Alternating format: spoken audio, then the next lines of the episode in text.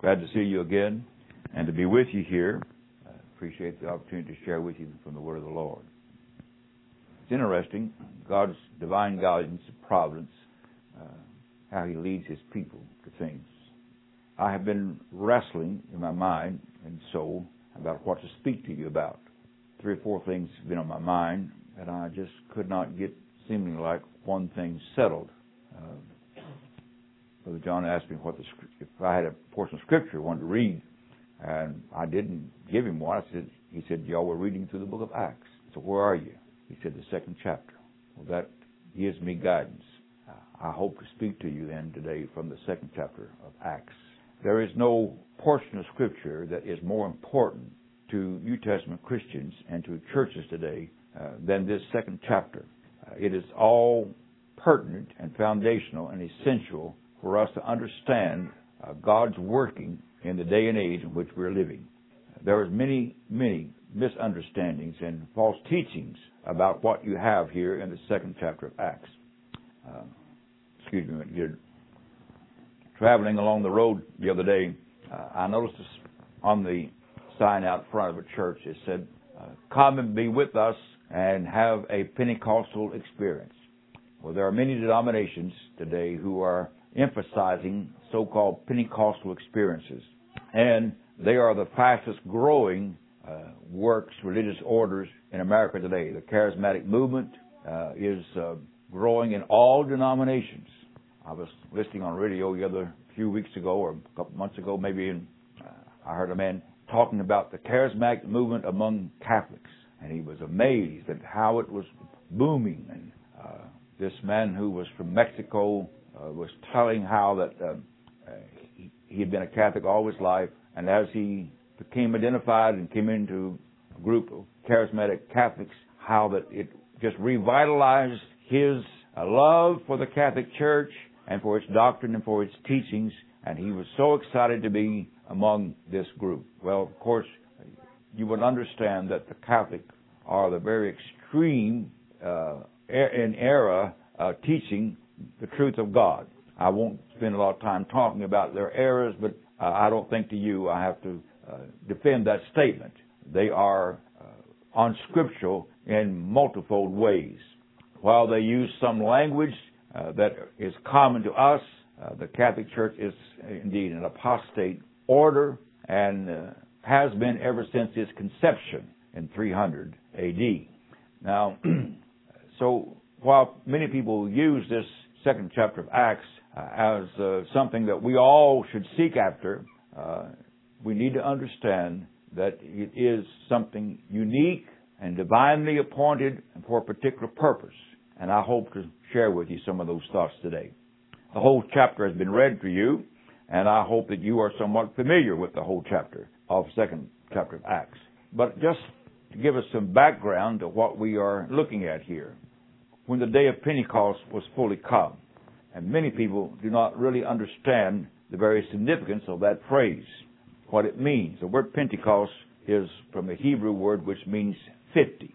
And uh, it pertains to 50 days after the Passover.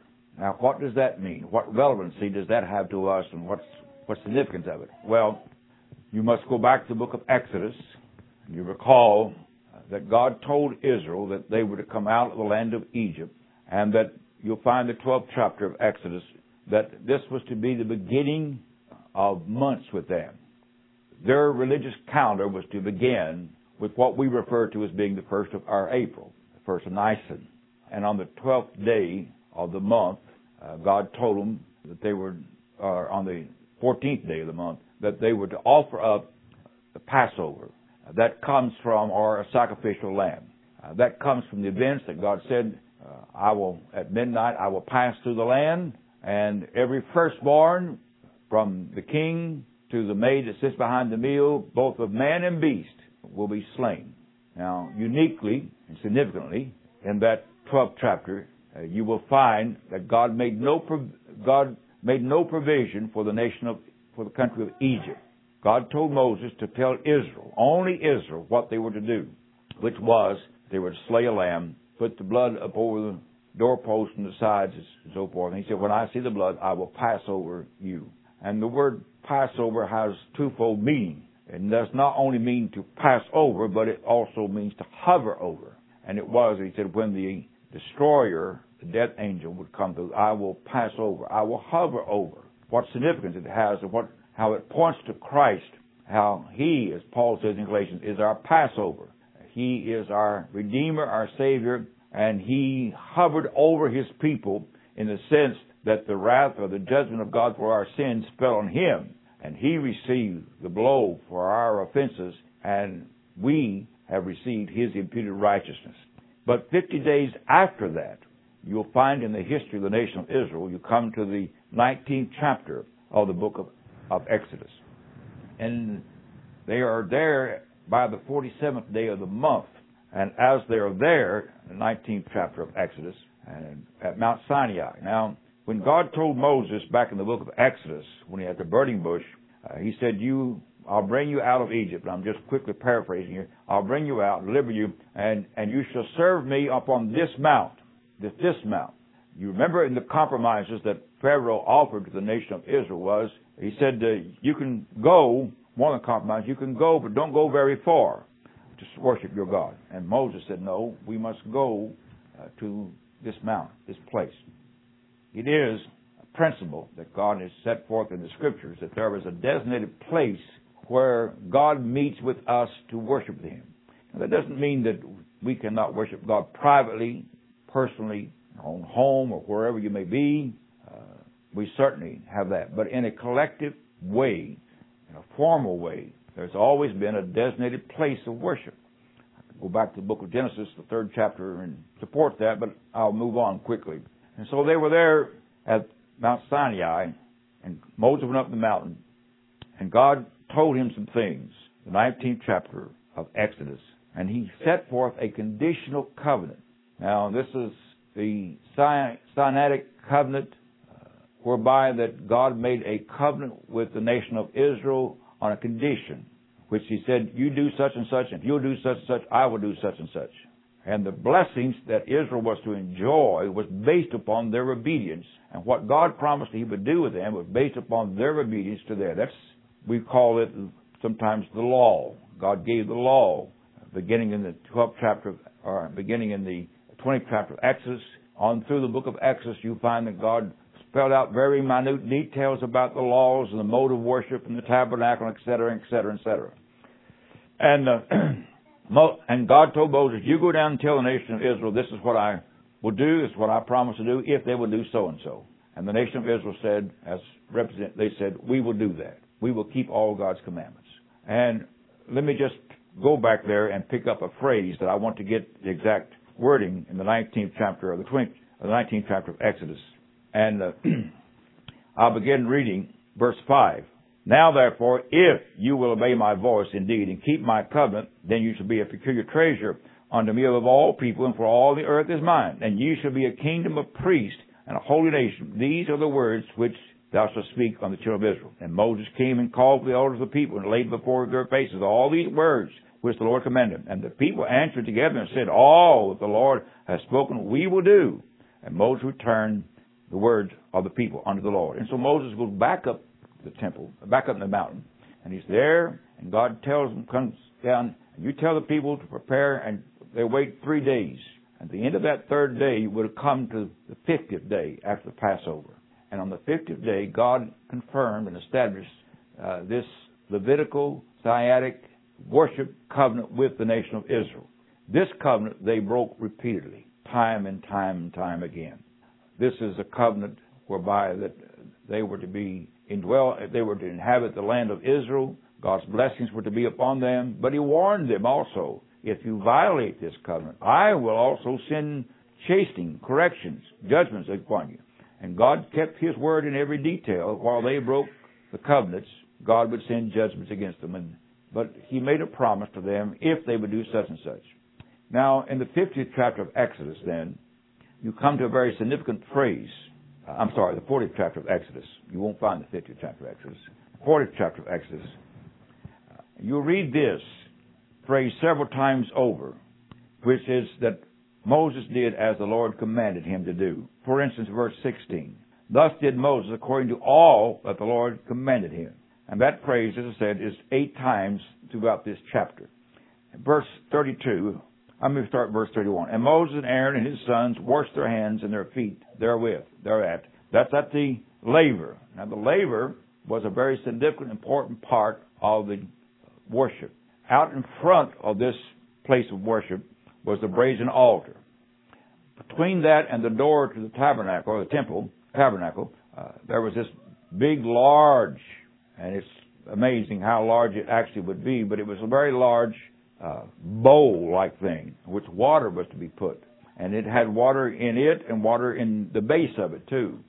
And in God's instructions to Moses and to Aaron as he established the Levitical priesthood was that he was here, that the priests were to come, and they were literally to bathe themselves, wash themselves. And they washed themselves in a symbolical way, but they actually would bathe themselves, washing their hands or feet uh, here in this laver. To me, it speaks of baptism. Uh, the, la- the Ark of the Covenant speaks of the cross, and then you come to the waters of bathing at the laver. That then the next step would be worship, and that's the order you'll find also in the New Testament. But I'm reading now back to my reading here in verse uh, 31. And Moses and Aaron and his sons washed their feet, their hands and their feet thereat, and they went into the tent, the tent of the congregation, and when they came near unto the altar, they washed as the Lord commanded Moses. And he, that's Moses, reared up the court around about the tabernacle and the altar, and set it up, set up the hanging of the court gate. So Moses finished the work. Now all the details, pattern after the heavenly figures that God gave to Moses, everything now is finished. And that's a very important phrase. He finished the work. Then a cloud covered the tent of the congregation and the glory of the Lord filled the tabernacle. Significant word. We're going to talk about that word later on. Filled the tabernacle. And Moses was not able to enter into the tent of the congregation because the cloud abode thereon and the glory of the Lord filled the tabernacle. And when the cloud was taken up from over the tabernacle, the children of Israel moved and went forward on their journeys. But if the cloud were not taken up, then they journeyed not to the day the Lord, the day it was taken up. For the cloud of the Lord was upon the tabernacle by day, and fire was on it by night, in the sight of all the house of Israel throughout all their journeys. You'll note the significance of this cloud. It's referred to as being the Shekinah glory of God, and it was a means whereby God directed and guided the whole nation. And but here they built this when it's all finished, the temple, the tabernacle, the glory of the Lord came upon that, and there was a manifestation that this was the place where God said, I will meet with you, as he had told Moses. You build a place, and there I will come and I will commune with you and meet with you. Now, go over then in your Bibles, if you would please, to the book of Second Chronicles, the fifth chapter. And now we're in the days of Solomon. Solomon was completing a work that David desired, but God would let him finish. But God gathered, allowed him to gather the the material. David takes the role of a forerunner. He is in the place now of John the Baptist, as it were. John the Baptist was man filled with the Holy Spirit in his mother's womb, and he was to make ready a people prepared for the Lord. You'll find that in the Gospel of Luke, the first chapter. David is a type of John the Baptist. He gathers the material, but he doesn't bring it together. That's very significant. We'll talk more about that in a minute. And so you come to Second Chronicles the fifth chapter, and Moses, I mean Solomon, has now completed the temple. Verse 11, the fifth chapter of Second, Chron- Second Chronicles. It came to pass when the priests were come out of the holy place, for all the priests that were present were sanctified, and did not then wait by course, and they, also the Levites, uh, which were the singers, all them of Asaph, Heman, and Jethro, with their sons and their brethren, began being arrayed in white linen, having cymbals and psalteries and harps stood at the east end of the altar, and with them a hundred and twenty priests sounding with trumpets. And it came to pass, as the trumpets and the singers were as one, to make one sound to be heard in praising and thanking the Lord. And when they lifted up their voice with the trumpets and cymbals and instruments of music, and praised the Lord, saying, For he is good, for his mercy endureth forever. Now there are the tabernacle and the temple is now all completed. Everything's ready to begin the worship in the temple that then the house was filled. There's that word, filled with a cloud, even the house of the Lord, so that the priest could not stand to minister by reason of the cloud, for the glory of the Lord had filled the house of God. Now, our Lord, right before he ascended back to heaven, he told them, in the Gospel of Luke, you have this recorded, that they were to tarry at Jerusalem until they be endued with power from on high. Our Lord, during his earthly ministry, was here on the earth, we're told in the book of Acts, the first chapter, 40 days. And they were to tarry at Jerusalem. You'll find this also in the book of Acts, the first chapter. The Lord said in verse 4, And being assembled together with them, commanded them that they should not depart from Jerusalem, but wait for the promise of the Father, which saith he, You've heard of me. For John truly baptized with water, but you shall be baptized with the Holy Ghost not many days hence. Now I say that I love the King James. I defend the King James. I believe the King James is the best English translation that we have. But it is also because it is a human translation that is maybe subject to some errors in translation or sometimes when it may have been a, a word better used. And the Greek word here that is used for this word with is the Greek word eis. And it's a preposition and it, it can be translated various ways depending upon the context. And here, if you understand, it should be translated, the word with should be translated in. John baptized in water, not merely with water, but in water. Jesus went down to John, the Jordan River, and they both went down into the waters, and they both came up out of the waters. So they were immersed what the Greek word baptized means. It means to be immersed. Does not mean anything else except to be immersed. And so John truly immersed in water. And so you shall be immersed in the Holy Ghost not many days hence. Now here's where you have a lot of problems and misunderstanding. And that is the baptism of the Holy Ghost. You have everybody talk about it. We need to get baptized in with the Holy Ghost. We need to have the baptism of the Holy Ghost. And many people think that this is something that happens when we are regenerated that we are baptized in the Holy Ghost. That's, that's not true. We are regenerated and indwelt by the Holy Spirit. But I'll tell you, there's a great deal of difference between being immersed in the Holy Ghost and being filled with the Holy Ghost. And being immersed in the Holy Ghost was something done to a collection of people, a group of people. Never is it an individual act. To being filled with the Holy Ghost is a personal, individual thing. So we'll try to support that as we go on. But the our Lord said, John truly baptized in water, but you should be baptized, you should be immersed. And understand what the word baptized means. And unfortunately, here's a time when we don't have the correct word being translated.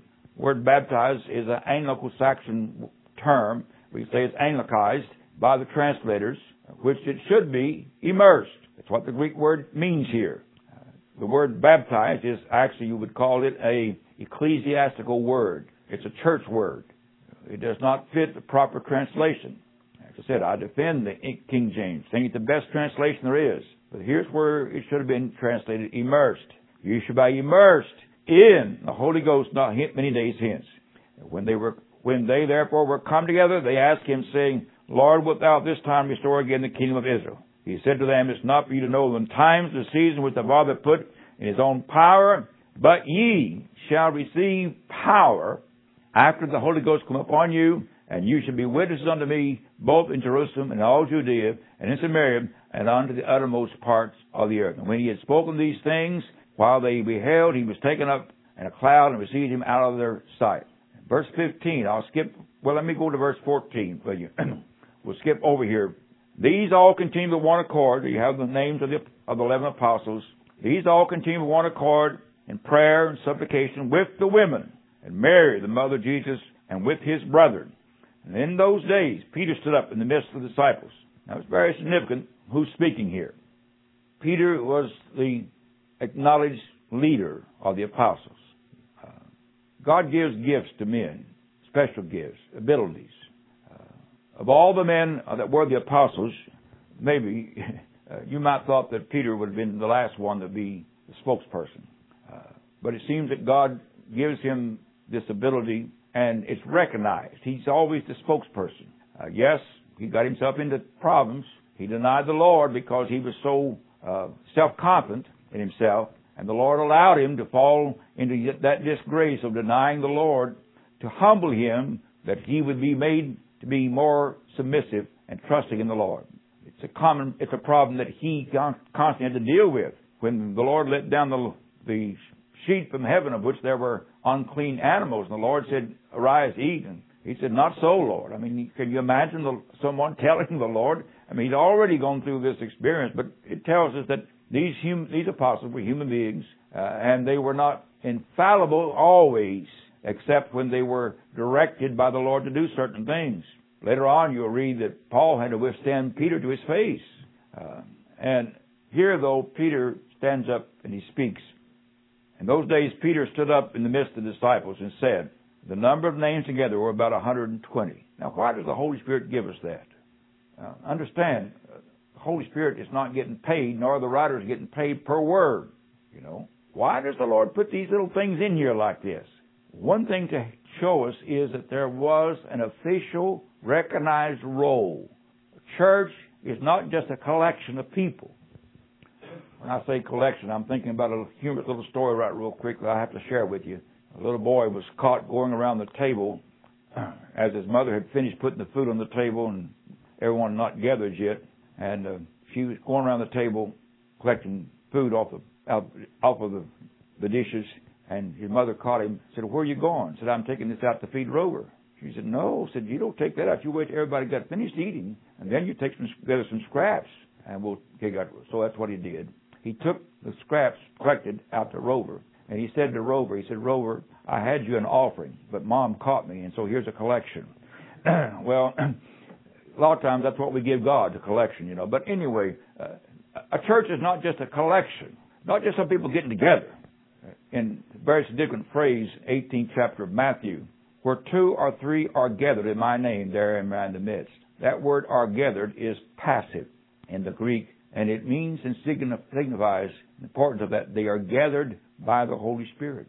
A church is people who have been born again, scripturally baptized, and have been gathered by the Spirit of God to covenant together to do the work of God and on a covenant basis of of of uh, doctrine. This is what we believe. Uh, you know, when people get married, they enter into a covenant relationship. They promise to do such and such things, uh, for better, for worse. Well, unfortunately, people don't keep that covenant. They break that covenant wife or the husband become unfaithful and they violate the covenant that they entered into before God and they break that covenant and oftentimes it ends up in a divorce. Uh, and when there's unfaithfulness involved, there is biblical grounds for, for divorce uh, because they have broken this vow that they made with God. Well, that's what church people do. We enter into an agreement, a covenant, whether formally or informally as such. We come together and we believe certain principles, certain doctrines. And this is what binds us together, these truths. When it is that these truths then are denied or whenever there comes a uh, difference of conviction, a difference of understanding, then there comes a division, a schism, and uh, some depart. I've had to go through some of those sad experiences. Uh, but what happens is the church comes to agreement, and that bond of unity, this is what we believe, is what the bond that holds them together in Christ. So there were these 120 people. We have a formal record of them. Peter stands up and speaks, and he says, Men and brethren, this scripture must needs be fulfilled. Now you note that. He acknowledges and notes that the prophecy concerning the denial of Christ was prophetically fulfilled in what Judas did. And uh, I'll go on to point out to you, Judas, Peter says, he was numbered, verse 17, he was numbered with us and have obtained part of the ministry. Now this man purchased a field of blood with the reward of iniquity. You know all about that. How he sold, betrayed the Lord with thirty pieces of silver. And falling headlong, he burst asunder in the midst of all his bowels and, and gushed out. Judas hanged himself, and and, not, and it was known unto all the dwellers of Jerusalem, insomuch as the field is called in their proper tongue uh, Akeldama, that is to say, the field of blood. And it is written in the book of Psalms, let his habitation be desolate, let no man dwell therein, and his bishopric let another take.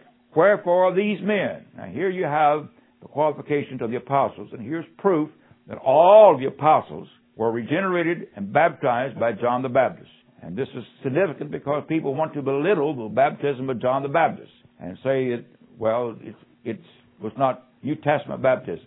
Well, it's the same baptism that all the apostles had, except for the apostle Paul. What he did later on, not by the hands of the apostle, not at the hands of John the Baptist, but the hands of Ananias.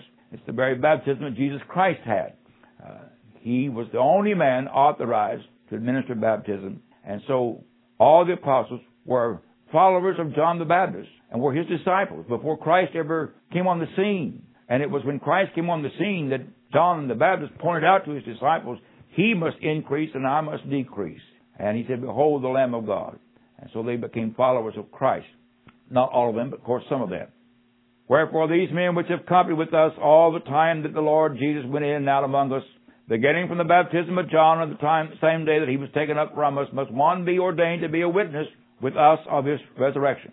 And they appointed two, Joseph called Barsabbas, which is surnamed Justus, and Matthias and they prayed and said, Thou, Lord, which knowest the hearts of all, show whether these two thou hast chosen, that he may take part of this ministry, know, apostleship, which Judas by transgression failed, that he might go to his own place.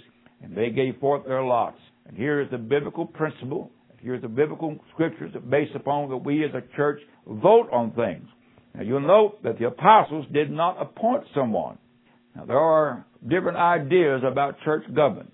The biblical mode of church government is by congregational rule, what we would say somewhat democracy, but it's actually a theocracy. But the way in which we know the mind of the Lord about some things is that we we pray, and upon biblical basis we cast lots. We vote on those things, and I can go on later on and show you that that's what happened in churches at at uh, Antioch, how that they voted by raising their hand. Now, there were those who think that elders are to rule. Uh, ru- elders are not ruling elders. Uh, I know the phrase is used in the scriptures, and the word rule there does not mean to rule in the sense of which we talk about ruling over people. It is in which they are simply guides. The word bishop is one who is an overseer, but it is not in the sense of dictating. It is not in the sense of lording over, as Peter himself warns against in the fifth chapter, first of First Peter. And so these apostles, and you'll find this all throughout the book of Acts. And by the way, I don't know about your Bible. My Bible titles the book of Acts as the Acts of the Apostles. It shouldn't. That's the wrong name. It's not the Acts of the Apostles. Uh, fact of the matter is, uh, the only two names of the apostles that go on through the book is Peter and Paul. And Peter becomes the lesser of the two as you come. Paul comes more on the scene. And uh, it's not the Acts of the Apostles, it's the Acts of the Lord's church, churches. And it, it is essential for us understanding what this history is all about. It is a primer for understanding church government and church policy. Now, so they vote, and the lot fell upon Matthias, and he was numbered with the eleven apostles. And I know some people and heard many times that people say that this was an error on the part of the church. They should have waited till later on for Paul to become that 12th apostle. Well, you will see here the Holy Ghost gave approval and that they are voting by the hand of the Lord and he was numbered with the 11 apostles. Now then, they're all waiting here. And that's significant. They're waiting. In verse 1 of the second chapter, when the day of Pentecost was fully come, they were all with one accord in one place. Now you were in the process of looking for a pastor. Here is the criteria that you need to be understanding and seek to have. One mind and one accord. A house divided against itself cannot stand. And you need to understand what, first of all, what you believe and be grounded on what you believe. So that you could call a man who would be a pastor based upon those truths and who would help to teach others who come in of those truths. Secondly, you need to be waiting waiting. It's a common experience, sad to say, that oftentimes we act hastily. One of the most common errors is sometimes when a, sp- a spouse dies or leaves, and the other spouse will quickly go out and seeking company and companionship will take a spouse quickly. Most of the times that's an error uh, because time for emotions and wise judgment is not allowed. Time and time again, we're told in the Old Testament to wait on the Lord, to wait, to wait. That's the hardest thing in the world for me to do. is to wait. I am not a very patient person. I'm very much impatient. But I have learned through the years importance of waiting. One of the things I put in place in my own life that I try to practice is I never make any decisions in the evening, at night. Uh, I always try to get a good night's rest before I make any final decisions about things. get up in the morning, I feel more refreshed. Uh, you young people will understand as you get older. As you get older, you get tired quicker through the day, and your mind doesn't always function as well as you're tired as it does maybe in the early part of the day. well, that's my discipline. Don't make haste judgments. Uh, but it's a principle that we need to put into our lives.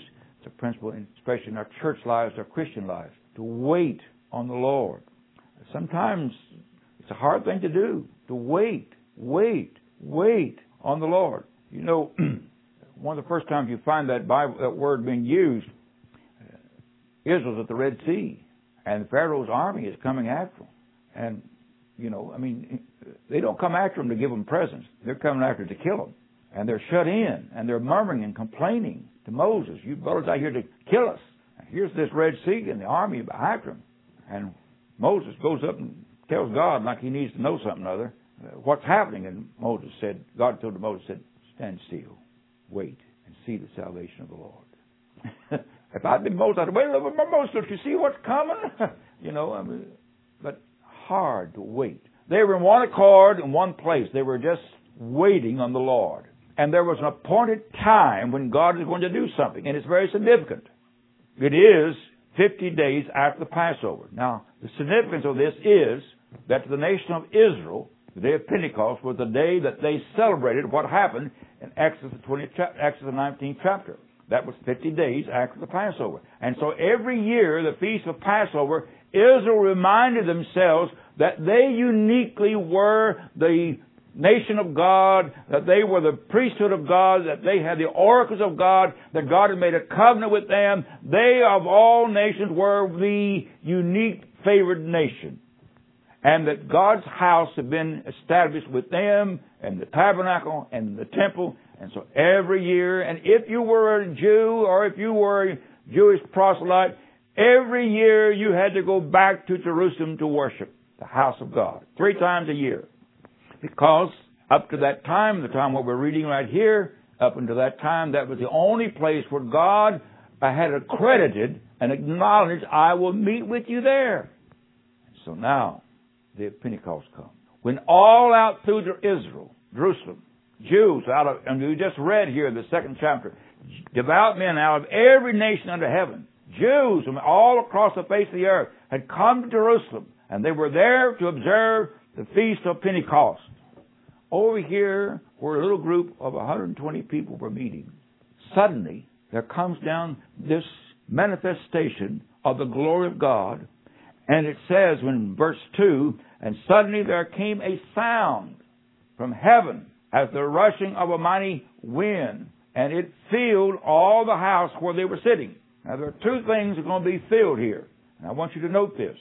First of all, there is the sound of a rushing mighty wind, and it filled the house. The word wind is the same Greek word from which we get the word spirit.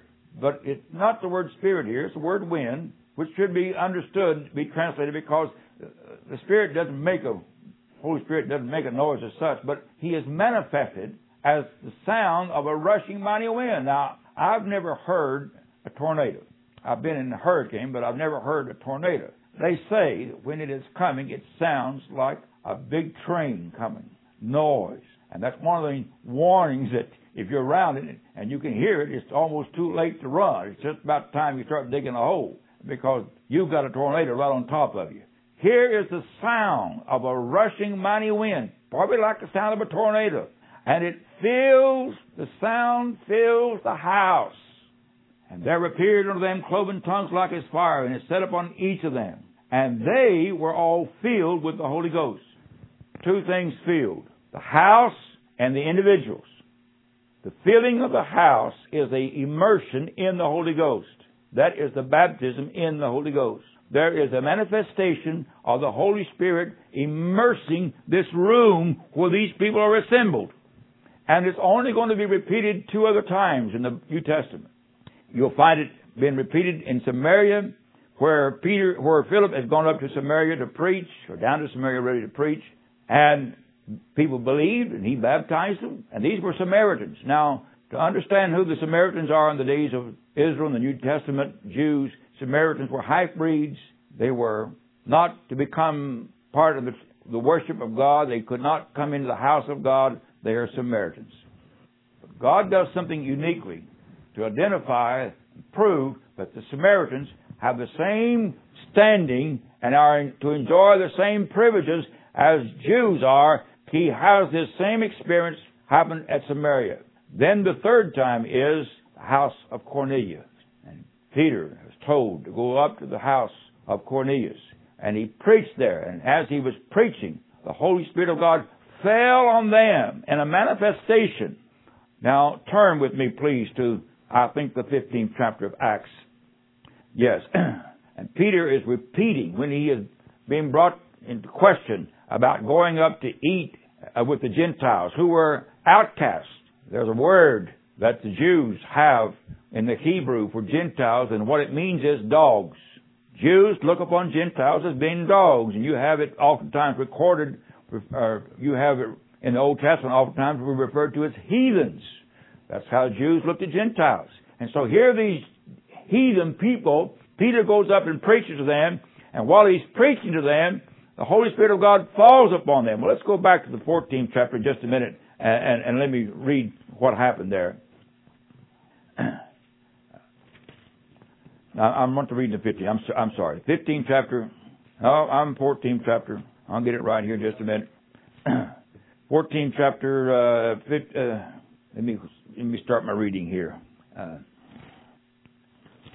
excuse me just a minute. Let me get.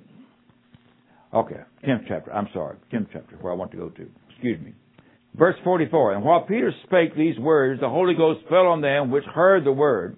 And they of the circumcision, that's Jews, which believed, were astonished, as many as came with Peter, because that on the Gentiles also was poured out the gift of the Holy Ghost. And they heard them speak with tongues and, and magnify God. Then answered Peter, Can any man forbid water that these should not be baptized, which have received the Holy Ghost as well as we? And he commanded them to be baptized in the name of the Lord. Then tarried they, then they, then prayed they him to tarry certain days. Now back over to the 15th chapter. I'm sorry, 11th chapter. Stay right here, right there. He's called in ministry, called in question, 11th chapter. And he's reporting what happened. I gave you the wrong reference a while ago. I'm reading now the 11th chapter. Uh, he's telling what happened, and I'll start reading in verse 12. And the Spirit bade me go with them, nothing doubting. Moreover, these six brethren accompanied me, and we entered into the man's house. And he showed us how he had seen an angel in his house, which spoke, which stood, and said to him, Send men to Joppa, and call for Simon, whose surname is Peter, who shall tell thee words whereby thou and all thy house shall be saved.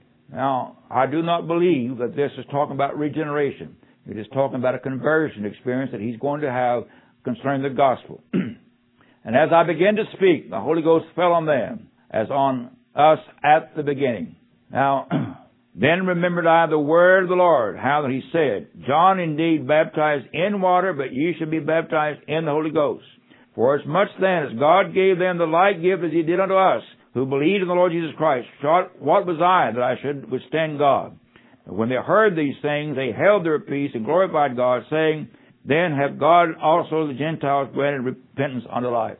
Now, it is advocated by some that because you read that Peter preached the household of Cornelius and they believed and they were baptized, that certainly there must have been some infants there, and this is one of the bases for which the infant sprinkling is is uh, used. But you'll read here, it says, and they believed. Those that were baptized were believers.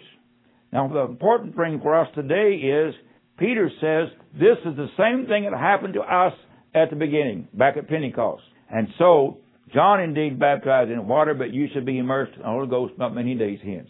God accredited, God gave evidence, visible sign, that the Gentiles have the same standing before God in worship as did the Jews. Now, the significance of that is in the second chapter of Ephesians. Let me take you over there. Ephesians chapter 2. Paul was preaching at Ephesus wherein there were Jews and Gentiles. I'll read at verse 11. Wherefore remember that ye, being in times past, being, the, being in, in time past Gentiles in the flesh, who were called on circumcision, by that which is called the circumcision, the place made by hand. At that time you were without Christ, being aliens from the commonwealth of Israel, strangers from the covenants of promise, having no hope, without God in the world. But now in Christ Jesus, ye who were sometimes afar off are made nigh by the blood of Christ. Now this is not merely talking about salvation redemption. It's talking including worship. God doesn't save us, God hasn't saved us, just that we might go our merry way. Just as he told Moses at, in the burning bush, I'll bring you forth to this mountain and you shall worship me there. The reason why God saves us, redeems us by the precious blood of Christ is that we might be instruments to worship and praise our Savior. That's what's going on and go on in heaven. And if we're going to worship Christ in heaven, we need to learn about how we can do it here on earth. And so Paul is telling these Gentiles that you were far off. Now what is taught, the word here in the Greek means that you were shut out. And that's exactly where Gentiles were in the old economy, uh, the Jewish economy. They could not come near to the temple or the tabernacle. But now there's a difference. Verse 14. For he is our peace, who hath made both one, and hath broken down the middle wall of partition, and hath abolished in the flesh the enmity and the law of commandments contained in the ordinance, for to make in himself of twain one new man, and to make him peace, that he might reconcile both unto God in one body by the cross, having slain the enmity thereby, and came and preached peace to you which were far off, and to them which are nigh, that through him we both, Jew and Gentiles, have access by one Spirit on the Father. New Testament church is composed, is not to be divided by racial distinctions. New Testament church is composed of all who have been, who have been redeemed and who have been scripturally baptized, regardless of what their race is. And that's what Paul here is telling these, these uh, Gentiles. Now look what he says in verse 19, the second chapter of Acts, uh, second chapter of Ephesians. Now therefore, you are no more strangers and foreigners, these Gentiles, but fellow citizens with the saints and of the household of God, the family of God. But not only are you in the family of God, verse 20, are built upon the foundation of the apostles and prophets. Now note this phrase here. Apostles and prophets. Not prophets and apostles. Not prophets and apostles, but apostles and prophets. Very significant phrase. The Holy Spirit showing us that the beginning of this New Testament economy began with the apostles. Prophets is simply New Testament speaking forth. Old Testament prophets were foretellers of future events. New Testament prophets are those who tell forth past things, what's happened. Now there is a transition period where you have Agabus, for instance, being an Old Testament prophet, prophesying about the famine. But New Testament prophets are simply those who foretell, are telling forth what's happened in the Old Testament, or what's happened already in the death of Christ. And so here, the Holy Spirit of God puts it in this order. What we're talking here is about a New Testament mode of worship and it is the words apostles and prophets, Christ Jesus being the chief cornerstone. I want to make this, I want to make this emphasis to you because there are those who say that the New Testament church is a continuation of the Old Testament church. It is not. And they use this verse right here to say, but the church is Old Testament church and New Testament church, and it comes together in Christ. That's not at all. New Testament, a, a church, New Testament church is a New Testament entity. It began with Christ's ministry upon earth. You have this so clearly set forth, I believe, in the Mountain of Transfiguration. Peter, James, and John are there. Suddenly there appeared with them Moses and Elijah. And Peter responds in a common Jewish way. Here is Moses and Elijah, the most highly esteemed of the Old Testament prophets. And he says, let us build three tabernacles, one for thee, talking about Christ, and one for Moses and Elijah. He puts them all on equal basis. Suddenly there is a great white cloud, and there is a visible manifestation of the exalted glory of Christ, and the brilliance of Christ stands forth. And when they could see clearly, all that remained was Christ. And there comes a voice from heaven says, This is my beloved Son, in whom I am well pleased. And here is the significant words. Hear ye him. You see, Christ is the exalted prophet. Christ is the exalted person. He is the one that we are following after. Not Moses, not Elijah, not Abraham, not Isaac, not Jacob, but Christ. And the New Testament church is a fulfillment of all the types and shadows in the Old Testament consummated in Christ and set forth in the New Testament church. It is entirely a new thing, a new covenant, a better mode of worship, based upon a better sacrifice. And so here Paul says, you are built upon the foundation of the apostles and prophets in Christ himself being the chief corner. Now, the chief cornerstone, this day and age, uh, a lot of, we use what's called a square, uh, or we use a, uh, uh hmm, my word skips my mind at the moment, uh, level, but yeah, level, uh, we use them all the time in construction, but my, my word, we get elevations from it and read sights, instruments, but you know, we're not important. But we use different instruments. These were not common builders' tools in old days. But what they would do, they would take a stone and square it. And that stone was set in the corner. And from the beginning of that corner stone, everything ran square with that. You, you drew out a line, just like this little thing here on top of the pulpit here, this is square. And if I wanted to run a straight line down the year, I'd take a string and run it back through here and back there. I say, well, that no, you're off this square right here. And everything was is squared by that cornerstone. And so that's what Paul here is saying. Christ is the cornerstone, whereby everything is squared by Him. New Testament church does not follow after Moses and Elijah. It doesn't follow after Abraham and Isaac. Those are supportive doctrines, and those can are basis upon which we can understand some things, but the New Testament is the Old Testament revealed.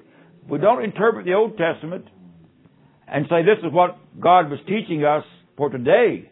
We interpret New Testament, we interpret the Old Testament by, by the New Testament. What is the significance of these things? For instance, the animal sacrifices. How do we understand that? How do we understand what God did in the Garden of Eden when He robed Adam and Eve? We understand that by seeing what Christ, our sacrificial lamb, did. That God laid our sins upon him and slew him and robed us in Christ's righteousness. And so everything is squared by Christ. And he says you are built upon the foundation of Christ himself being the chief cornerstone, in whom all the building fitly framed together groweth unto a holy temple in the Lord, in whom ye, plural, also are built together for a habitation of God through the Spirit. Now he's not talking here about individuals who are the individual temples of the Holy Spirit, who dwells in all of God's believers, but he's talking about the collective thing that God established and recognized and accredited on the day of Pentecost. Jesus Christ established his church during his earthly ministry. The apostles gathered there together in the upper room and they were waiting for the promise of the Holy Spirit. And when the day of Pentecost, why Pentecost? Because that was the day Israel was celebrating that they were uniquely chosen of God and they only had the house of God. And here, this kind of glory of God comes down and it fills the house and God accredits His church as being the house of God. Now let me say to you, this assembly here is what constitutes the house of God, the temple of God. Over here in the old, in the, in the temple that Herod built, that that veil had been rent in twain from top to bottom. They may have repaired it by this time. 40, 50 days have passed. Don't know. Immaterial. All of that, though, is null. It is disannulled. Dis- disannulled. Put to, no, nothing out of that Old Testament worship is going to carry over to New Testament. Everything is dead. No more sacrifices, no more mode of worship. Nothing in the Old Testament is going to be carried over the New Testament. And if you don't get that point, 70 AD, God completely destroyed that temple. And so you have the new temple of God, the new house of God being set up here and established. This is the body of Christ here. Here is the bride of Christ here, New Testament church. And God accredits it as saying, this is my house, this is my place where I will meet with you and worship with you.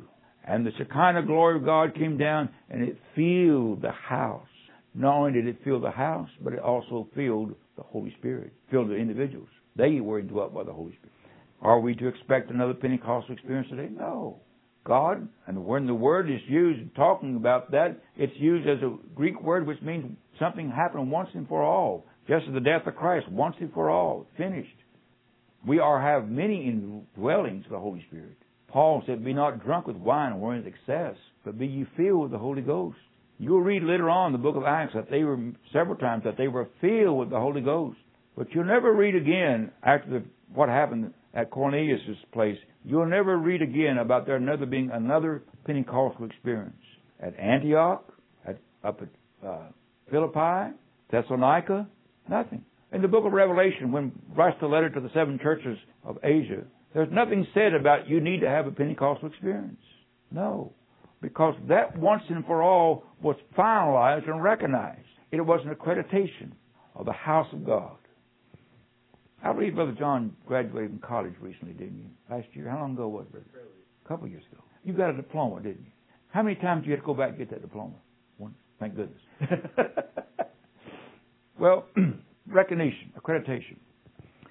It is a governmental political action, for instance, when an ambassador from a country comes to a country that he's going to where he's going to serve. For instance, our American ambassador, when they go to these other countries, they carry with them a letter of accreditation, which they present to the government of the country.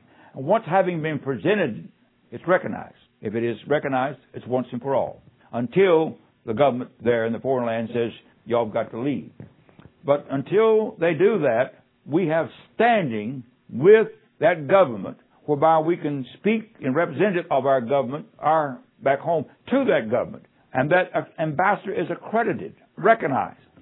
That's what God did in His church, ecclesia, called out assembly of born again believers, and they were accredited as being the house of God. You're never going to have a Pentecostal experience. You hopefully, we all hopefully many times will have manifestations of the Holy Spirit in our hearts and lives and he will sometimes in a collective sense bless a church. At Antioch, for instance, they were all praying and fasting, and the church, as they were praying and fasting, the Holy Ghost said to the church, Separate unto me Paul and Barnabas to work on which I've called them to do. A collective action, but no Pentecostal experience. No speaking in tongues. By the way, that language, that scripture there is very clearly shown to us to be simply other languages. That's what they spoke in and they were able to hear them speak with their native language. I wish that indeed that gift was still being made manifested, and I could show you that the Holy Spirit wrote and told us that it was going to come to an end, the gift of tongues. Paul and the and the other apostles, when they went anywhere preaching, they could instantaneously speak in that native language. I've been to India, I've been to Siberia, other preachers have gone to these foreign countries, and we always have to use an interpreter. We don't have the gift of, of tongues. I have enough problem with the English, along with some of these foreign languages. I tell people I've been to Russia since 2006 every year. I think that's eight times, and I've learned two Russian words, nit and da, which means no and yes. Uh, but I have a difficult time learning. The gift of being able to speak instantaneously in these languages was what God gave as a manifestation of His accreditation of His Lord's church. I hope that we can understand what Pentecost is all about. It was a once and for all action to accrediting the house of God as being the temple of God, as being the church of Jesus Christ. I think I'm supposed to speak this afternoon. Uh, Brother Herman, is that right? Uh, I'd like to ask so we can assemble as soon as we can after we finish eating because I've got to go back. Maybe you have some questions about this subject. Or maybe we'll continue to look at the second chapter of Acts this afternoon. It's full of critical, important lessons for us today. Shall we pray? Our Father, we come to you today, thanking you for Christ, our Redeemer and Savior, who did indeed bear our sins on the cross of Calvary and has given us his own imputed righteousness that we might be called the sons of God. What amazing love, what amazing grace.